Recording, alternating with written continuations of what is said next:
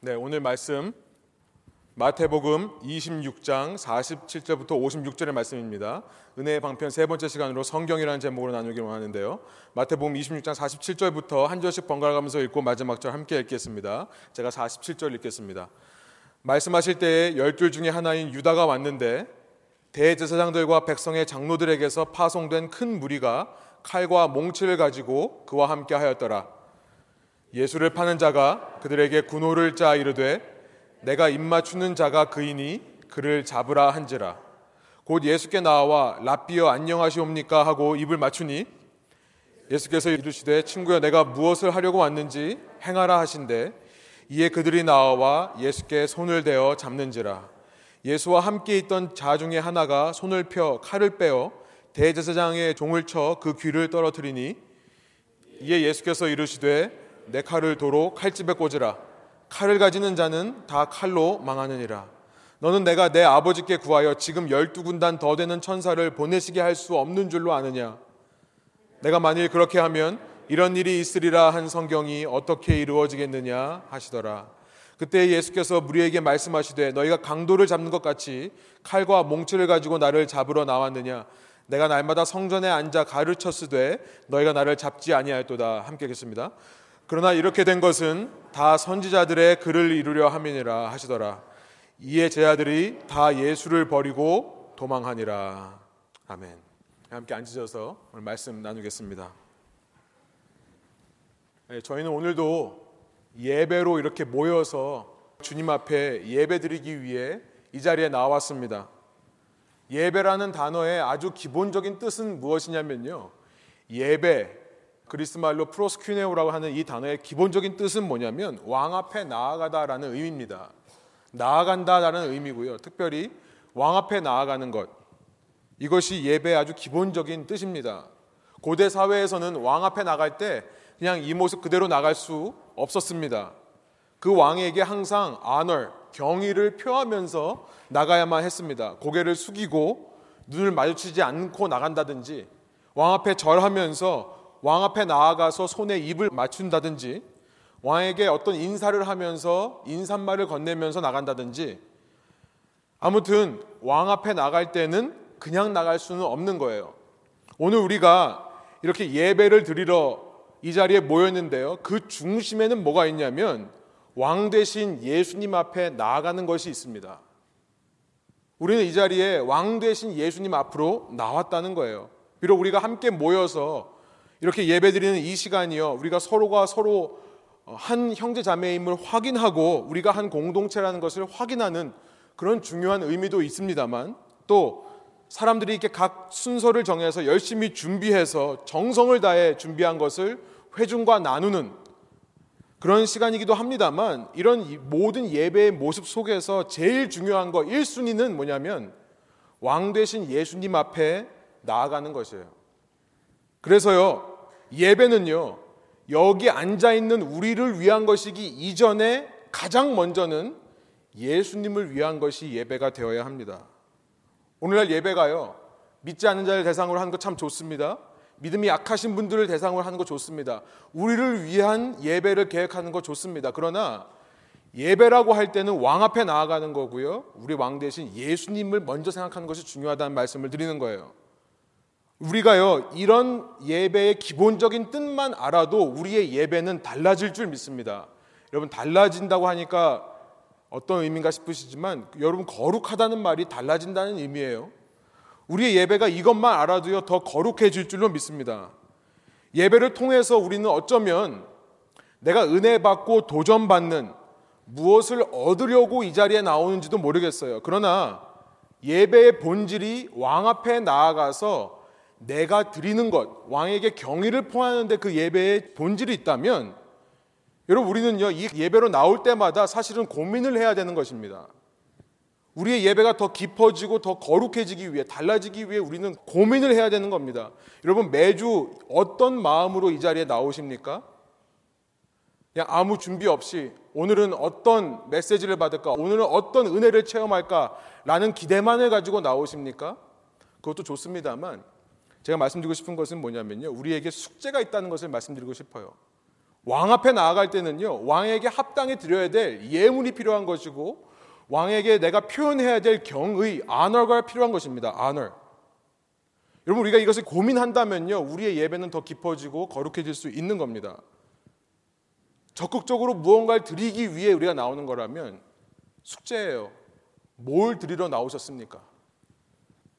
여러분, 제게 있어서 늘 예배에 올 때마다 내가 오늘은 주님 앞에 뭘 드려야 되는가를 생각할 때요. 참 도움이 되는 말씀이 하나가 있고 그 말씀과 연관된 하나의 상상이 있습니다. imagination. 하나의 상상이 있어요. 제가 그걸 좀 소개시켜 드리고 싶은데요. 그 말씀은 뭐냐면 내가 뭘 드려야 되는가에 대한 질문에 답을 얻을 수 있는 좋은 말씀은 뭐냐면요. 히브리서 12장 1절부터 2절의 말씀입니다. 제가 한번 읽어 드릴게요. 이러므로 우리에게 구름같이 둘러싼 허다한 증인들이 있으니 모든 무거운 것과 얽매이기 쉬운 죄를 벗어버리고 인내로서 우리 앞에 당한 경주를 하며 믿음의 주요 또 온전케 하시는 이인 예수를 바라보자. 그는 그의 앞에 있는 기쁨을 위하여 십자가를 참으사 부끄러움을 개의치 아니하시더니 하나님 보좌 우편에 앉으셨느니라. 예수님께서 십자가를 지고 부활하신 이후에 하나님 보좌 우편에서 보좌 우편이라는 것은 통치를 하시는 장소입니다. 이 땅을 통치하시는 만왕의 왕으로 계시는 거예요. 그 앞에 나아가는데요. 여러분 이 말씀 속에 우리가 어떤 자세로 예배에 임해야 되는가 수많은 답들이 들어 있을 수 있습니다만 저는 이 시간에 같이 생각해 보기 원하는 것은 1절의 시작 맨 처음에 시작할 때 그 앞부분에 이렇게 시작하는 것에 주목하고 싶어요. 이러므로 우리에게 구름같이 둘러싼 허다한 증인들이 있으니 We are surrounded by a great multitude of cloud, cloud of witness. 우리를 둘러싼 허다한 증인들이 있다는 것을 기억하는 것이 내가 예배로 나아갈 때 어떤 자세로 나갈 것인가를 생각하게 되는 그 답을 얻게 되는 좋은 도움이 된다는 것입니다. 이것을 생각하는 것이요. 사랑하는 여러분, 우리의 예배는요, 결코 우리만의 예배가 아니라는 사실을 여러분이 기억하셨으면 좋겠습니다. 우리가 예배를 드릴 때 이 건물에서 이 Grace Lutheran Church라고 하는 이 건물을 빌려서 오후 2시부터 한 3시 20분 정도까지 우리가 우리만의 예배를 드리고 끝나는 것이 그게 아니라요. 실은 우리가 이 예배에 나올 때 우리는 우리를 둘러싸고 있는 수많은 증인들의 예배에 참석하게 되는 것입니다. 이미 오래전부터 지속되어 왔던 이미 오래전부터 이루어져 왔던 그 천상의 예배에 우리가 동참한다는 거예요. 우리만의 예배가 아니라 구름같이 둘러싼 허다한 증인들이 드리는 그 예배에 동참한다는 생각을 하면요. 여러분, 우리에게 그런 상상이 있다면요. 여러분 한번 상상해 보세요. 내가 지금 예배를 드리는데 내 주위에 우리 수많은 믿음의 선배들이 함께 예배 드리고 있다고 상상을 해 보세요. 여러분, 그냥 이 모습 그대로 준비되지 않고 그 자리에 나갈 수 없는 겁니다. 여러분, 이런 상상을 하게 되면 저는 제 자신에 묻게 돼요.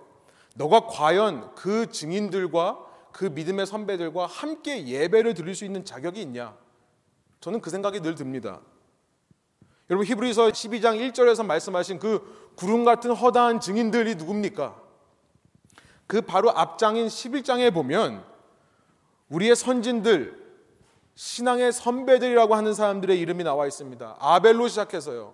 에녹, 노아, 아브라함, 그리고 기독교의 역사상 예수님의 이름을 위해 자기의 생명을 버렸던 순교자들에 이르기까지 여러분 그들과 함께 예배 드린다고 상상을 해보세요. 그냥 우리끼리만 예배 드리는 것이 아니라요. 그들과 함께 예배에 참석하고 있다 상상을 해보세요. 그들이 왕 대신 예수님 앞에 무엇을 드리고 있고 어떤 경의를 표하고 있는가를 한번 상상해 보세요. 여러분 그러면 우리는요, 숙제를 할 수밖에 없습니다. 숙제를 할 수밖에 없어요. 준비되지 않고 이 자리에 나올 수 없는 겁니다. 그런 상상이 없으면요, 아무 준비 안 하고 예배 나오지만요, 그런 상상을 하면서 예배 나오면 숙제를 할 수밖에 없는 거죠. 그들이 어떤 고백을 드리는가를 잘 듣고 우리도 같은 고백을 드려야 하는 자리이기 때문에 그렇습니다. 이 자리는요, 그들의 신앙처럼 우리도 똑같은 신앙의 모습으로 사는 것을 함께 나누면서 보여주는 자리가 그 자리인 거예요. 여러분 무엇을 드려야 될까요? 믿음의 선진처럼 우리도 예배하려면 우리는 뭘 드려야 될까요? 정답 뭡니까? 여러분 실은 정답은요. 이 히브리서 11장에 이미 들어 있습니다. 히브리서 11장 6절이에요. 우리 한번 한 목소리로 한번 읽어 볼까요? 믿음이 없이는 하나님을 기쁘시게 하지 못하나니 하나님께 나아가는 자는 반드시 그가 계신 것과 또한 그가 자기를 찾는 자들에게 상 주시는 이심을 믿어야 할지니라. 정답은 뭡니까? 믿음이에요. 믿음. 우리가 우리의 믿음의 선조들과 선진들과 동일한 예배를 드리기 원해서는 우리에게 믿음이 필요하다는 것을 말씀하세요. Without faith, it is impossible to please God.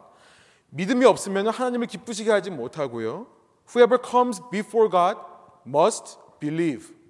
하나님 앞에 나오는 자는 반드시 믿어야 된다라고 말씀하시는 거예요. 여러분 그런데 정답들이 다 그렇듯이요. 다 맞는 얘기입니다. 너무 당연한 얘기예요. 근데 모든 정답들이 그렇듯이 구체적으로 뭘 어떻게 하라는지를 얘기하는 것 같지 않죠. 그렇죠. 정답만을 얘기하면 그렇잖아요. 맞는 얘기는 하지만 구체적으로 뭘 말하는지를 모를 때가 있습니다. 여러분 믿음으로 예배 나와야 된다. 우리 선진들은 하나님 앞에서 믿음의 모습을 보였다.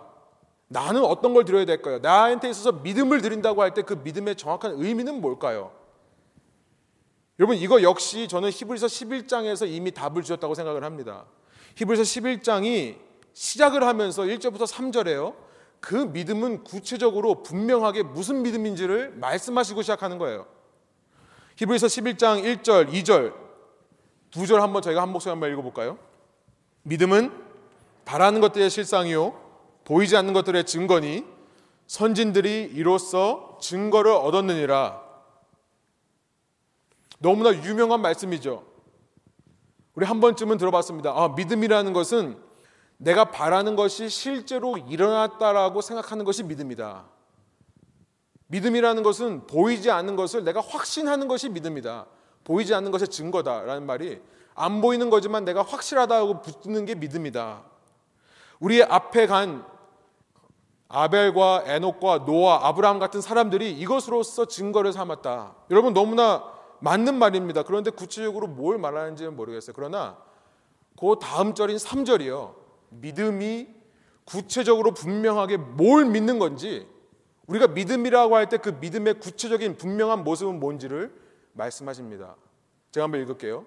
믿음으로 모든 세계가 하나님의 말씀으로 지어진 줄을 우리가 아나니 보이는 것은 나타난 것으로 말미암아 된 것이 아니니라. 믿음이라는 것은 뭐냐면 그 믿음을 가지고 있는 사람들은 어떻게 사냐면 모든 세계가 하나님의 무엇으로요? 말씀으로 지어진 줄을 알기 때문에 눈에 보이는 현상을 눈에 보이는 현상 그대로 해석하며 살지 않더라는 것입니다. 지금 그 말씀을 하는 거죠. 하나님의 말씀에 의해서 일어나는 일이라고 받아들이는 것, 그것이 믿음이라고 말씀을 하는 거예요. 사랑하는 여러분, 우리가요, 지금 이 시간에 하나님 보좌 우편에 앉아 계신 우리의 왕 되신 예수님 앞에서 그 앞에 나아가서 우리의 믿음의 선배들과 함께 예배를 드리고 있는 시간입니다. 그때 그 선조들이 하나님을 기쁘게 하기 위해 보인 믿음이 뭐라고 말씀하시는 거예요? 모든 세계가 하나님의 말씀으로 지어진 줄을 고백하는 믿음이라는 거예요. 여러분 쉽게 말하면 뭐냐면요. 세상에서 일어나는 모든 일들을 눈에 보이는 것에 근거해서 받아들이는 믿음이 아니라는 것을 말씀하는 거죠. 이 세상은 너무나 치밀하고도 너무나 완벽하게 한 가지 원리에 의해서 이루어져 가고 있는데 여러분 이 원리라고 하는 단어가 그리스 말의 로고스라는 말입니다. 로고스라고 하는 것은 이 세상을 움직이는 원리에 대한 것이 로고스예요. 이 세상은 누군가에 의해서 치밀하고도 완벽하게 한 가지 원리로 이끌어져 가고 있는데 그 원리가 되는 것이 뭐라고요? 하나님의 말씀이라고요. The Word of God. 하나님의 말씀이라고요. 여러분 더 쉽게 말하면요. 세상을 살면서 우리가 어떤 일을 당하든지 눈에 보이는 것으로 그걸 판단하지 않고 아 이거는 하나님께서 말씀하셔서 이루어지는 일이라고 어떤 일이든지 그렇게 고백하고 믿는 마음으로 예배에 나온다는 것입니다. 11장을 읽어보면요. 그런 고백을 하는 사람들의 삶이 어떤가? 11장 33절부터 38절까지 쭉 읽어보면요. 히브리서 읽어보면 그들이 심지어 사자굴에 떨어진다 할지라도 그들이 심지어 불 속에 들어간다 할지라도 그들이 전쟁의 한복판으로 떨어진다 할지라도 이미 이방인들이 진을 치고 우리를 정복해 와서 빠져나갈 수 없는 상황이라 할지라도 내가 사랑하는 사람이 죽는다 할지라도 주님으로 인해 고문을 받는다 할지라도 조롱받고 채찍질 당하고 결박당하고 감옥 생활을 하는 등 이루 말할 수 없는 고난과 핍박이 와도요. 눈에 보이는 것, 눈에 보이는 모든 세계를 눈에 보이는 대로 받아들이지 않는 사람들이라는 겁니다. 그런 상황 속에서도 이 모든 세계는 하나님의 말씀에 의해 창조되고 그 말씀의 원리에 의해서 이끌어져 가는 세상이라는 것을 고백하는 마음으로 서는 것이 우리 선진들이 예배에서 보여준 믿음의 모습이라는 거예요. 여러분, 바로 그 믿음이 오늘 이 예배를 통해서요. 예수 그리스도 앞에서 우리도 우리의 선진들과 함께 예수님께 드려야 될 우리의 예물이 되는 것입니다. 오늘 본문으로 돌아가 보면요. 예수님은 이제 이 땅에서의 마지막 시간을 보내십니다. 그 중에서도 이제 붙잡히셔서 십자가 형벌을 받게 되는 그 고난의 시간을 바로 앞에 두고 계세요. 오늘 본문은 예수님께서 그렇게 고난을 당하기 바로 직전에 어떤 일이 있었는가를 이야기하는 말씀입니다. 그런데 이 예수님에게서요, 동일한 믿음의 모습이 보이는 거예요. 우리 선진들과 같이 아벨과 에녹과 노아와 아브람 그런 모습과 같이 말씀을 신뢰하고 말씀을 의지하는 모습이 보이는 겁니다. 예수님은 하나님이신데요. 이 모든 믿음의 사람들을 대표해서 우리에게 이런 믿음을 보여주시는 거죠. 오늘 말씀으로 돌아가서 그 말씀을 다시 한번 우리가 짧게 한번 어, 훑어보겠습니다. 이야기이기 때문에 한 절 한 절 분석하기보다는 그냥 예수님께서 어떤 일이 있었는지를 이야기로 스토리텔링으로 좀 말씀드리려고 합니다. 예수님께서는 제 아들을 데리고 이제 겟세마의 동산에서 기도를 같이 하십니다. 그 기도하고 있는 중에 열두 제자 중에 하나였던 가로 유다는요. 본인이 이미 26장 14절 16절에서 약속한 대로 은 30을 받고 팔아넘기기로 약속한 대로 당시 유대인 지도자였던 대제사장과 유대인의 장로 무리를 찾아갑니다. 그리고 그들의 이 일꾼들 칼과 몽치, 클럽을 든 사람들을 데리고 예수님을 잡으러 오는 거예요. 당시 26장 3절부터 5절에 보면 원래 이 대제사장들과 백성의 장로들은요. 요 6월절 기간에만큼은 예수님을 잡지 않기로 마음을 모았었습니다. 왜냐하면 너무나 많은 사람들이 모여있기 때문에 혹시라도 예수님을 지지하는 사람이 사람들을 선동하면 큰 밀란이 날 거다는 것을 두려워했기 때문에 그래요. 근데 그러던 차에 가론 유다라는 사람이 와서 스파이가 되어서 그들에게 좋은 제안을 합니다. 아, 사람들이 이렇게 많을 때 말고 한밤중에 자정을 넘긴 한밤중 새벽에 아무도 없을 때 내가 예수를 어디 있는지를 알아내서 당신들을 그쪽으로 인도하겠다. 아니 깜깜한 밤이면 사람도 분간이 안 되는데 어디 있는지 어떻게 아느냐? 나는 정확히 안다. 은 30만 주면 내가 그 장소를 넘기겠다. 제안하는 사람이 나타납니다. 가론 주다는 결국 그날 밤에 자기가 약속한 대로 사람들을 데리고 예수님을 잡으러 오는 거예요. 그가 예수 앞에 나옵니다. 오늘 본문은요, 왕 대신 예수님 앞에 그가 나온다라고 표현되어 있습니다. 예배의 언어입니다. 그는 왕 대신 예수 앞에 나와서 그에게 인사하며 입을 맞춥니다. 예배의 언어예요. 겉으로 보기에는 예배의 모습을 갖췄습니다. 그러나 그는 왕이신 예수님을 예배하는 자로 나온 것이 아니라 예수님을 팔아 넘기는 자로 왔다는 것을 우리는 48절과 50절을 통해 확인하게 됩니다. 48절을 보여주시면 유다가 데리고 온 무리들은요, 그 손에 칼과 몽치라고 하는 무기들을 갖고 있었습니다. 저는요, 예수님께 너무나 송구스러운 장면이라고 생각이 들어요. 세상에 창조주시고 하나님이신 예수님을 잡으러 오는데요. 결국 겨우 몇십 명인지는 모르겠지만 몇십 명의 사람이 겨우 칼과 몽치를 가지고 와서 예수님을 잡겠다고 하는가?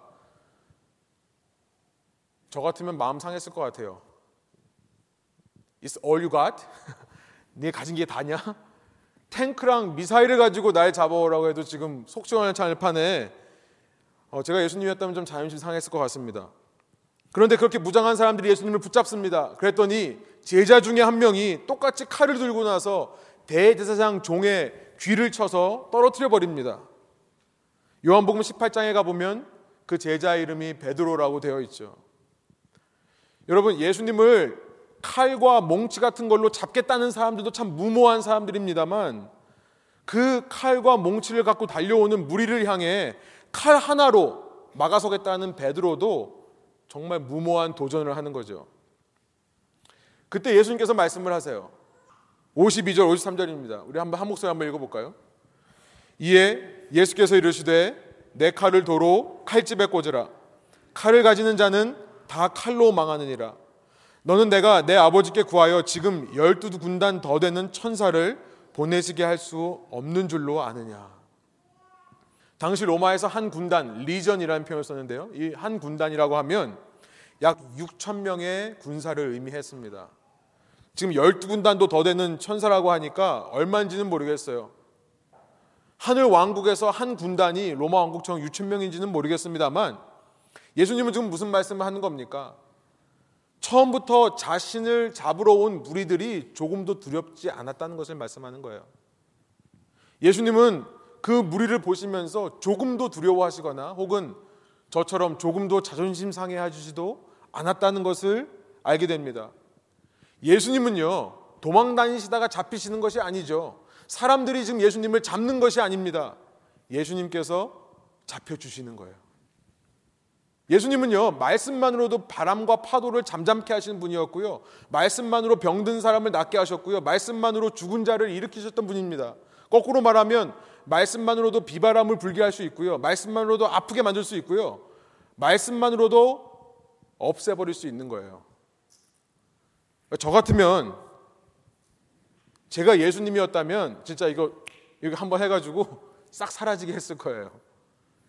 왜 이런 능력을 가지신 창조주 하나님이라고 하는 예수님이 자신을 죽이려고 다가오는 자들을 쓸어버리지 않으시고 왜 잡혀주십니까? 왜 잡혀주시는 거예요? 여러분 그 답이요. 오늘 본문 54절에 나와 있는데요.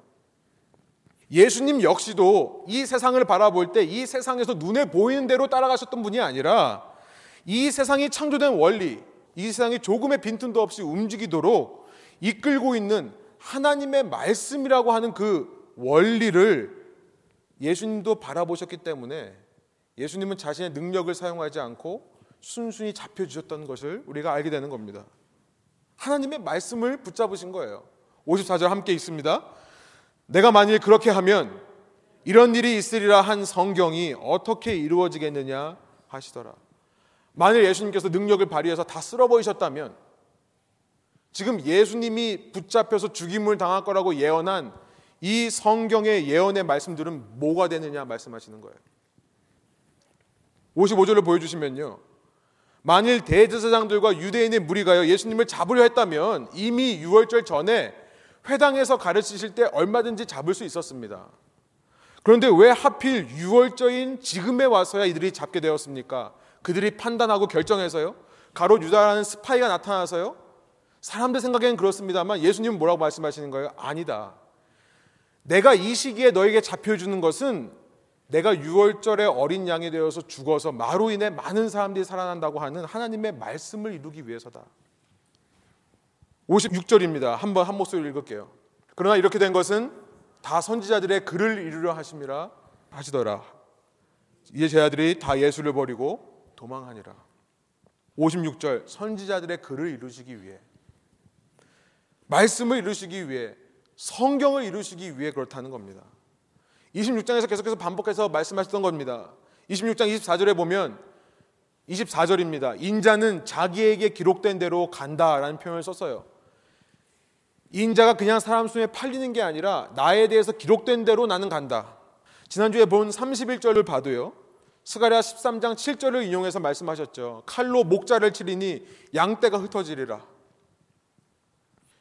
이 말씀 외에도요 구약에 보면 선지자들의 말을 통해서 예수님의 고난이 이미 예언된 것이 참 많이 있습니다. 그 중에 대표적으로 이사야서 53장에 이런 말씀이 있습니다. 제가 세 번역으로 한번 읽어 드리겠습니다.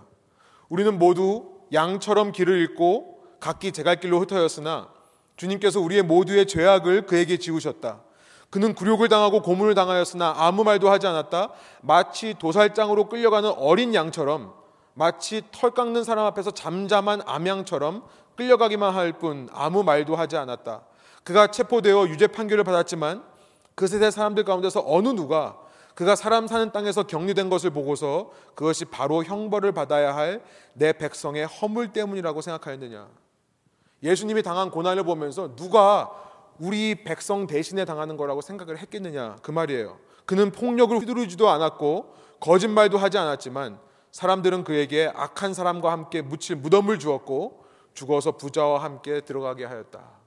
이사야서 53장 6절부터 9절의 말씀입니다. 6월절이라는 명절이 시작되고요.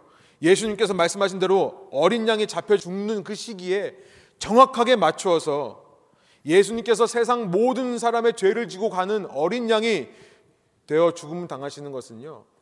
결코 우연으로 혹은 사람의 판단으로 결정으로 이루어진 일이 아니라 하나님의 말씀인 성경을 이루기 위해 그런 거다. 이 세상 모든 일은 이 하나님의 말씀을 이루기 위해 철저하게 실수 없이 빈틈없이 돌아가는 거다. 여러분, 만일 예수님을 잡으려고 했던 이 대제사장들과 유대인 장로라는 사람들이요. 그렇게 많이 배웠고 하나님의 말씀에 대해서 그렇게 많이 안다라고 했던 사람들이요. 만일 이 하나님의 말씀인 성경을 이 예언서의 말씀들을 제대로 한 번이라도 읽어봤다면요. 그들은요, 자신들이 기다리는 메시아가 결코 칼에 대항해서 칼을 휘두르는 무력적인 메시아라고 생각할 수는 없었을 것입니다. 여러분, 이 이사야서의 말씀만 봐도요, 다른 성경 다 그렇다 치고 이사야서 43장부터 53장까지 10장만이라도 제대로 읽었다면 이들은 메시아에 대해서 그런 허황된 기대를 할 수가 없는 거예요. 로마 왕국을 정복하고 이스라엘의 영광을 회복할 나라를 기다리는 어리석은 짓은 하지 않았을 것입니다. 그랬다면 무력자로 오시는 메시아가 아니라 백성을 치유하기 위해 오시는 예수라면 그런 메시아라면 이미 알아봤어야 정상이죠. 하나님의 어, 백성이라고 하면서 말씀에 대한 지식이 없는 겁니다. 그래서 감히 이 땅에 오신 메시아이신 하나님의 아들이신 예수님을 잡으려고 하는 거예요. 더 큰 문제는 뭐냐면요. 이들보다 더 큰 문제는 제자들입니다. 지금 일어나고 있는 현상을 눈으로만 보는 거예요. 눈으로만 이 현상을 이해하는 겁니다. 그래서 말씀에 기반한 믿음이 없이 모든 것이 말씀대로 조금의 오차 없이 그 원리대로 그 로고스대로 이루어질 거는 믿음이 없이요. 예수님이 잡혀가는 상황만 보고 그 상황에 놀라서 도망가는 제자들이 문제인 거예요. 예수님께서 얼마나 내가 붙잡혀서 넘겨질 거라는 말씀을 해오셨습니까? 수없이 말씀을 했어도 믿지를 못하는 겁니다. 말씀을 듣고 이해는 하고 동의는 하지만 믿지를 못하는 거예요. 아무리 말씀은 그렇게 했다 해도 내 삶의 상황은 지금 내 힘으로, 내 지혜로, 내 능력으로 해결해야 된다라고 말하는 거예요. 여러분 그들이 도망가는 모습을 보면서 놀라운 것은 뭐냐면 그 도망한 것까지도 스가랴서 13장 7절의 말씀을 이루어지게 하는 거죠. 여러분 본문을 통해 우리에게 주는 주님의 메시지가 뭘까요? 여러분 지극히 단순합니다. 지극히 단순해요. 나의 삶에 나는 얼마나 하나님의 말씀을 붙잡고 사는 사람인가? 나는 얼마나 이 말씀, 하나님의 말씀이신 성경을 붙들고 사는가. 여러분, 우리가 이 말씀을 붙잡고요. 매일 성경 통독하고 본문을 정해서 성경 묵상하고 큐티하고 나누고 적용하는 이유가 뭡니까? 여러분, 이 성경 속에요. 우리 삶에 필요한 모든 지혜가 담겨 있기 때문에 그런 거예요. 내 학업, 내가 학교에서 공부 잘하고 썩시드 하는 비결, 학업을 잘 맞출 수 있는 비결도 이 책 안에 들어 있습니다. 내가 직장을 비즈니스를 어떻게 잘 운영하는가에 대한 그 답도 이 안에 들어 있다고 저는 믿어요. 나의 모든 대인 관계, 내가 어떻게 사람들과 관계해야 되는가, 여러분 해답이 이 안에 있습니다. 특별히 내가 어떻게 부부 관계를 해야 되는가, 내가 어떻게 부모 자식 간의 관계를 해야 되는가. 우리가 이게 얽히고 설켜 있는 실타래를 풀 수 있는 해결책이 이 안에 담겨 있는 겁니다. 내가 좀 더 변화되고 성숙하고자 할 때에 내가 닮을 수 있고 모방할 수 있고 따라할 수 있는 아니 똑같이 따라해도 되는 모델이 이 안에 들어 있는 거예요. 무엇보다요. 이 말씀 속에는요.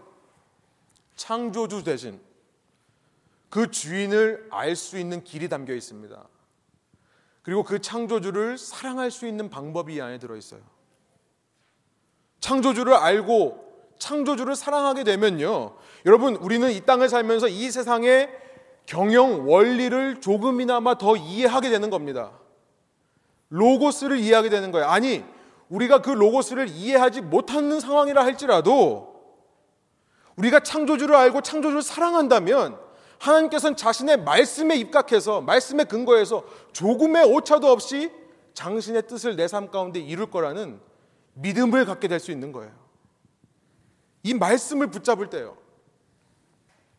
그러나 말씀을 붙잡지 못하니까 내 앞에 다가오는 상황 속에서 절망하고 소망을 잃고 포기하는 겁니다. 이 터널의 끝이 올 것 같지 않다라고 생각을 하는 거예요. 아니요. 여러분 말씀을 믿는 자들은요. 모든 것이 말씀대로 이루어진다고 믿는 자들은요. 아무리 힘들고 어려운 순간이라 할지라도 그 터널 끝에는 반드시 모든 세계가 당신의 말씀으로 완성되는 영광이 기다리고 있을 것을 놓칠 수가 없습니다. 여러분 본문은 우리에게 이런 말씀에 대한 이해가 없기 때문에 예수님께서 수차례 당신의 고난을 예고하셨는데도 끝까지 그 말씀에 귀 기울이지 못해 실패하고 도망하는 제자들의 모습을 보여줌으로써 오늘 나는 어떤 모습으로 반응할 건가? 오늘 나는 이 자리에 무슨 재물을 가지고 무슨 예물을 가지고 그 왕 앞에 나아갈 것인가를 질문하고 계시는 겁니다. 이 본문이 우리에게 질문을 하시는 거예요. 여러분 이렇게 말하면요. 우리 중에 똑똑한 사람들은요. 좀 머리 돌아간다고 하는 사람들은요. 아니 어차피 인생 하나님께서 다 정해 놓고 한치의 오차도 없이 이끌어 가신다면 그러면 내 실패를 통해서도 하나님께서 이루실 거니까 뭐하러 그렇게 열심히 사냐? 어차피 하나님 뜻대로 될 거 그냥 내 마음대로 살아도 그 뜻 안에 다 들어가는 거 아니냐? 제 아들 봐라 도망해도 말씀이 이루어지지 않냐?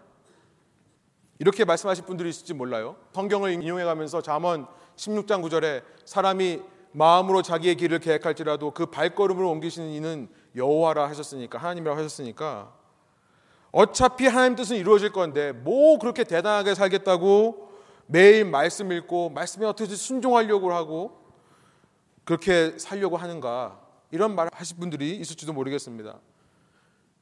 여러분 혹시 그런 마음을 가지고 저한테 그런 걸 물어보신다면 물어봐 주셔서 감사합니다. 저는요 먼저 이런 대답을 드리고 싶어요. 마태복음 26장 24절에서 예수님께서 그렇게 말씀하셨어요. 인자는 기록된 대로 가거니와 그러나 그 인자를 파는 자에게는 화가 있다라고 분명히 말씀하셨다는 것을 기억하시라고 말씀드리고 싶습니다. 하나님께서 악에도 불구하고 당신의 뜻을 이루신다고 해서 악한 것이 정당화되는 것은 아니죠.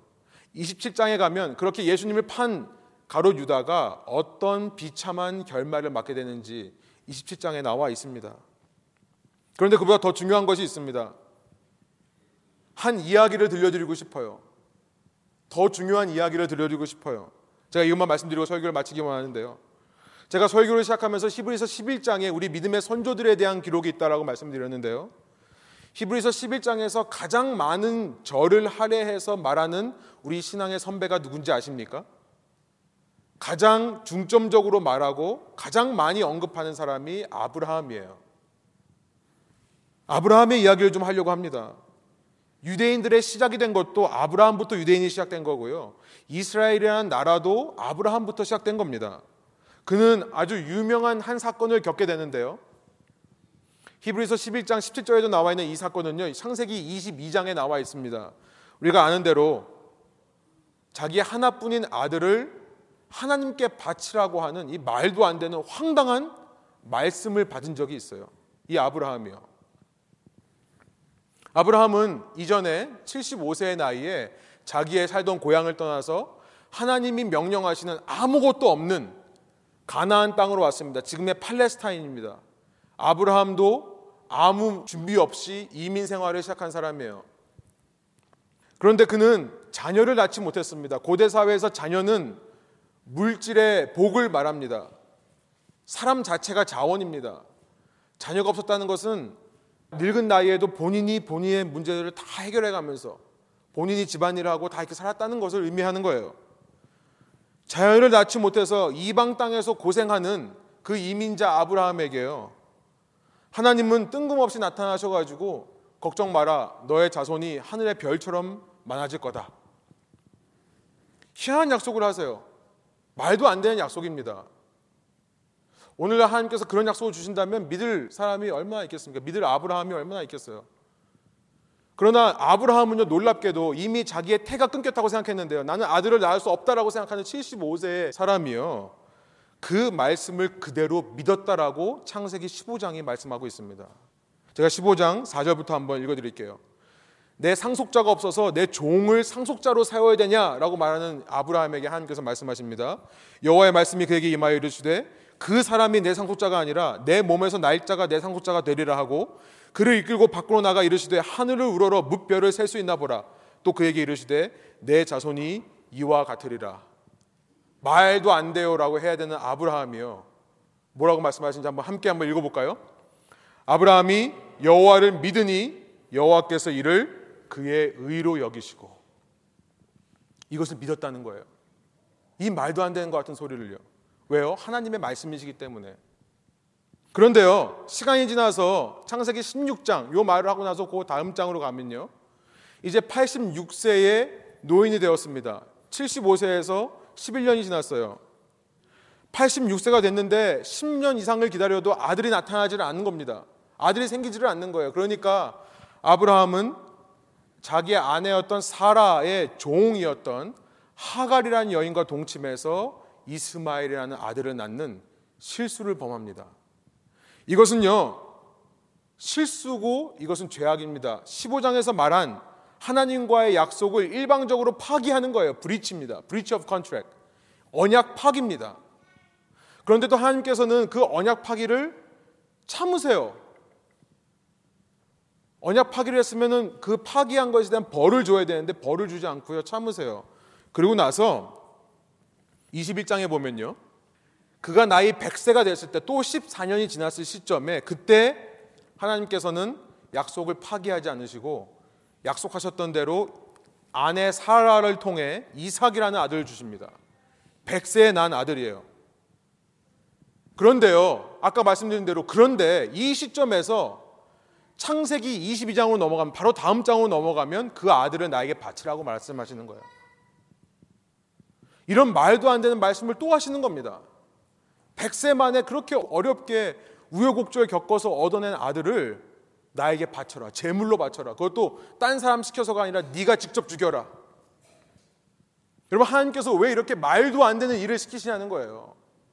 하나님께서 왜 이렇게 말도 안 되는 일을 벌어지게 하냐는 겁니다. 왜 이런 상황이 나의 삶에 일어나는 겁니까? 여러분 우리 눈으로 보기에는 말도 안 되는 일이지만요.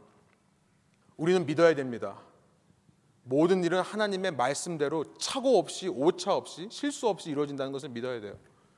하나님께서는요 무슨 뜻이 있으신 것 같아요. 우리는 압니다. 아브라함은 당시에 몰랐겠지만 그 뜻은 뭐냐면요 창세기 16장에서 하나님과 파기한 그 언약을 다시 세우시기 원하는 거예요. 그때 하나님의 언약을 파기했던 그의 불신앙의 문제를 짚고 넘어가시는 겁니다. 그래서 22장 1절에 보면 하나님이 아브라함을 시험한다라는 표현을 써요.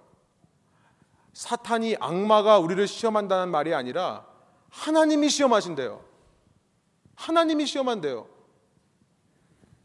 여러분 그런데 우리에게 큰 오해가 있습니다. 여러분 시험은요 두 가지 종류가 있는데요. 우리 악한 인간은 첫 번째 시험을 많이 합니다. 우리 악한 인간들이 많이 하는 시험은요 넘어뜨리려고 하는 시험이에요. 그죠? 학교에서 우리 시험 보다가 시험 받으시는 분들 참 많죠. 학생들.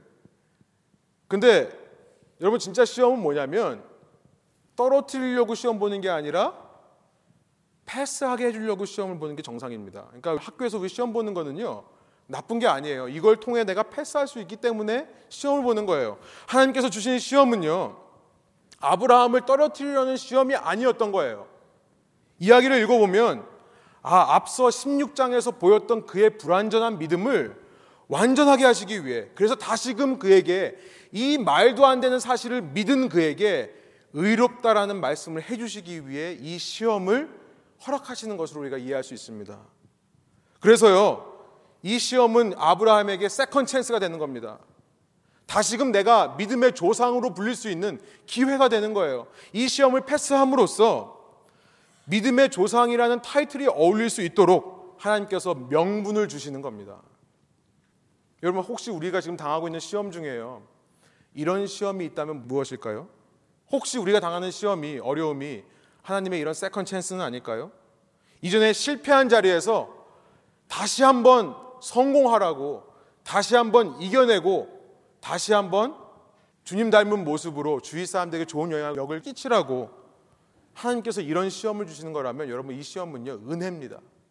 은혜예요. 아브라함은요 자신의 아들을 바치라고 하는 이 하나님의 말씀을 듣고 그 백세에 얻은 아들을 데리고 모리아산에 갑니다. 그 모리아산을 올라가는데요. 22장 7절에 보면은 갑자기 이삭이 아빠한테 물어보는 얘기가 나와요. 아버지, 제사 드리기 위해 필요한 나무는 있습니다. 불도 준비했습니다. 그런데 제사 드릴 재물이 없네요. 양은 어디 있습니까? 아브라함이 어땠을까요? 저 같으면요. 저는 그랬을 것 같아요. 로보트가 아닌 이상 그 말을 제 아들로부터 들면요. 아마 꾹꾹 눌러왔던 그동안 꾹꾹 참고 있던 내 속에 있는 이 분노가 터져 나올 것 같습니다. 에이! 더 이상 못 해 먹겠다. 도대체 말이 돼야지. 저만 그런가요? 야, 짐 챙겨라. 내려가자. 안 되겠다. 여러분, 저는 그랬을 것 같아요. 여러분, 그래서 그 산을 내려왔다면 어떤 일이 벌어졌을까요? 그래서 그 산을 내려왔다면요. 여러분 이스라엘 역사가 달라졌을까요? 아니요. 전혀 달라진 것이 없을 거라고 생각합니다. 아브라함은요 이후 똑같이 그 다음 다음 장 24장에 보면 이삭을 리브가와 결혼시킬 거고요. 그 이삭과 리브가 사이에서 에서와 야곱이라고 하는 하나님의 나라 자손들이 나올 거예요. 어차피 하나님은요 그 모리아 산 위에서 이삭을 죽일 계획이 아니셨어요.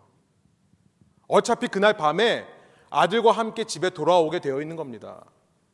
그거 올라가지 않았다고 해서 하나님의 역사가 완전히 바뀌는 것이 아니라는 말씀이에요. 하나님은 이삭을 죽이려고 했던 것이 아니라 그렇게 이삭은 죽어야 되지만 이삭 대신에 마련하신 또 하나의 양, 그 양이 대신 희생제물로 드려짐을 통해 죽어야 될 사람이 살아나는 모습을 보여주신 거고요. 이게 발전해서 6월절이 된 거고요. 어린 양의 피로 말미암아 백성이 구원받는 이게 발전해서 예수 그리스도의 십자가가 되는 것입니다. 하나님은 그 원리를 아브라함에게 보여주시길 원했어요. 아브라함이 산을 올라갔건 안 올라갔건 그 역사에는 변함이 없습니다. 그러나 아브라함 자신은요 180도 다른 인생을 살았을 거예요. 첫째, 아브라함은요 평생 살면서 말씀에 순종하지 않았다는 죄책감에서 벗어나오지 못했을 것입니다. 둘째, 아브라함은요, 자신의 16장에서의 실수를 만회할 기회를 놓쳐버렸을 겁니다. 그래서 믿음의 조상이라고 일컬음을 못 받았을지도 몰라요. 무엇보다 자기 아들에게요. 자기 아들에게, 자기를 옆에서 보고 배우는 아들에게 영적인 신앙의 유산을 물려주지 못했을 것입니다. 아니, 이상만이 아니라 이후 오늘 우리에까지 이르는 이 영적 아들들에게 자신의 신앙 유산을 전해주지는 못했을 거예요. 그러나 세 번째, 여러분 제일 중요한 게 있습니다. 세 번째는 뭐냐면요. 그 정상 위에서만 만날 수 있는 하나님을 못 만나는 거예요. 사람에게는 누구나 모리아산이 있습니다. 그 모리아산 꼭대기에서만 만날 수 있는 하나님이 있어요. 그런데 아브라함은 그 하나님을 못 만나는 겁니다. 야훼 이레라고 하는 나의 삶의 모든 것을 보고 계시고 보고 계시기에 필요한 모든 것을 이미 다 준비하고 계시는 하나님. 그 하나님을 체험하지 못한 채 자기의 삶, 내가 준비해서 살아야 되는, 내가 열심히 노력해서 살아야 되는 수고하고 고단한 삶을 살 수밖에 없는 것이 아브라함의 삶이었을 것입니다. 여러분, 그 산 정상에서 하나님은 알려주시길 원했던 거예요. 이 세상 모든 보물보다 더 귀한 하나님 자신에 대해서 나 내가 어떤 사람인지를 알려주기 원했던 거예요. 그러지 않았다면 아브라함은요 평생 하나님은 줬다 뺏는 사람, 가장 좋은 거 뺏어가려고 하는 사람으로만 기억하고 살 거고요. 자기의 삶에 자기가 감당할 수 없는 상황들이 닥쳐올 때 거봐 내가 이런 하나님을 왜 믿는다고 그랬어 안 믿겠다고 떠날 수도 있었을지 모릅니다 무엇보다 그들을 위해 한 양을 준비하시는 하나님의 계획을 알 수 없었을 거예요 여러분 똑같은 길을 걸어도 180도 다른 인생들을 사는 사람들이 있습니다 똑같은 길을 걸어도요 한 사람은 말씀을 늘 순종하지 못해서 늘 죄책감 속에 사는 사람 똑같은 길을 걸어도요, 말씀을 의지하기는커녕 오히려 시험을 증명해 보이기는커녕 그 앞에서 맨날 넘어지고 쓰러지는 사람. 똑같은 길을 걸어도 하나님을 더 알지 못하는 사람. 그러나 반대편에는요, 똑같은 길을 걸어도 하나님의 말씀에 순종해서 죄책감은커녕 늘 감사함으로 선포하며 사는 사람의 인생이 있는 거고요. 또 한쪽에는 말씀에 의지해서 오히려 시험을 믿음을 증명해 보이는 기회로 활용하는 삶을 사는 사람이 있는 거고요. 또 한쪽에는요. 순종하는 자에게만 말씀을 순종해서 끝까지 따라간 자에게만 주어지는 하나님을 아는 지식, 하나님을 체험한 경험을 가지고 그 아이템을 소유하면서 이 땅을 살아가는 사람의 인생이 있는 겁니다. 여러분 똑같은 삶을 살면서 두 다른 인생이 있다면 어느 쪽이 복받은 인생이겠습니까? 어느 쪽이에요? 그래서 말씀은요. 하나님의 말씀인 성경은요. 하나님의 생명력이라고 하는 그 복이 우리에게 흘러오는 은혜의 방편, means of grace가 되는 겁니다. means of grace가 되는 거예요. 여러분 인생의 특별히 시험들과 위기 앞에서 이 말씀을 붙잡는 것은 너무나 중요합니다. 여러분 히브리서를 보세요. 히브리서 11장 17절부터 19절 히브리서를 쓴 사람이 아브라함에 대해서 성령의 감동에 충만해서 이런 기록을 남깁니다. 아브라함은 시험을 받을 때 믿음으로 이삭을 드렸으니 그는 약속들을 받은 자로 돼 그 외아들을 드렸느니라. 그에게 이미 말씀하시기를 말씀하시기를 내 자손이라 칭할 자는 이삭으로 말미암으리라 하셨으니 그가 하나님이 능히 이삭을 죽은 자 가운데서 다시 살리실 줄로 생각한지라. 이게 무슨 말입니까? 아브라함이 그렇게 칼로 내리치는 순간 하나님께서 막지 않으셨으면 안 됐을 그 위급한 상황까지 온 이유는 뭐냐면요. 아브라함은 하나님의 말씀을 믿었다는 거예요. 내가 분명히 이삭을 통해서 너에게 씨를 주리라, 자손을 주리라 하는 말씀을 믿었기 때문에 내가 죽인다 할지라도 하나님께서 살리실 줄로 믿었다는 겁니다. 여러분 이게 말씀을 붙드는 아브라함의 신앙이고요. 여러분 이런 신앙으로 우리의 선조들이 주님 앞에 나와 예배를 드린다는 사실이에요. 여러분 말씀을 통해서 이 성경 말씀 더 읽고 싶은 갈망 생기시죠? 딱 두 분 아멘 하시네요. 다시 한번 묻습니다. 여러분 말씀을 더 사모하고 붙들고 싶은 갈망이 생기지 않습니까? 아멘. 예, 아멘 안 하시면 제가 처음부터 다시 설교하려고 했습니다. 여러분 말씀을 더 사랑하시고요. 말씀에 더 깊이 잠기시는 저와 여러분 되기를 소원합니다. 그렇지 않으면요, 우리는요, 이 세상에서 일어난 일을 눈에 보이는 게 전부라고 착각하고 살면서 그 함정에 빠질 수 있습니다. 여러분 인생의 최고의 가치는요, 다른 것이 아니라 이 말씀을 읽고, 말씀을 알고, 말씀을 묵상하는 데 있다는 사실을 기억하시기 바랍니다. 그를 통해 우리는요, 살아갈 지혜를 얻을 뿐만 아니라 창조주 대신 창조주를 알게 되고, 그 창조주를 통해 세상 경영의 원리를 알게 됩니다. 그러나 깨닫지 못하는 세상 경영의 원리가 우리 앞에 찾아올 때라 할지라도 우리는 이 말씀을 믿을 때요 흔들리지 않을 수 있는 거예요. 여러분 그런 믿음으로 살 때요 나의 시험까지도 나의 영광과 하나님의 영광을 위해 사용되는 도구가 될 줄로 믿습니다. 그런 믿음으로 우리의 선조들과 함께 주님 앞에 나아가서 예배하시는 저와 여러분 되기를 원해요. 매주 우리의 예배가요 그런 결단과 사모함으로 모이는 예배가 되었으면 좋겠습니다. 그 예배에 부끄럽지 않은 인생들로 살아가시는 저와 여러분 되기를 소원합니다. 기도하겠습니다.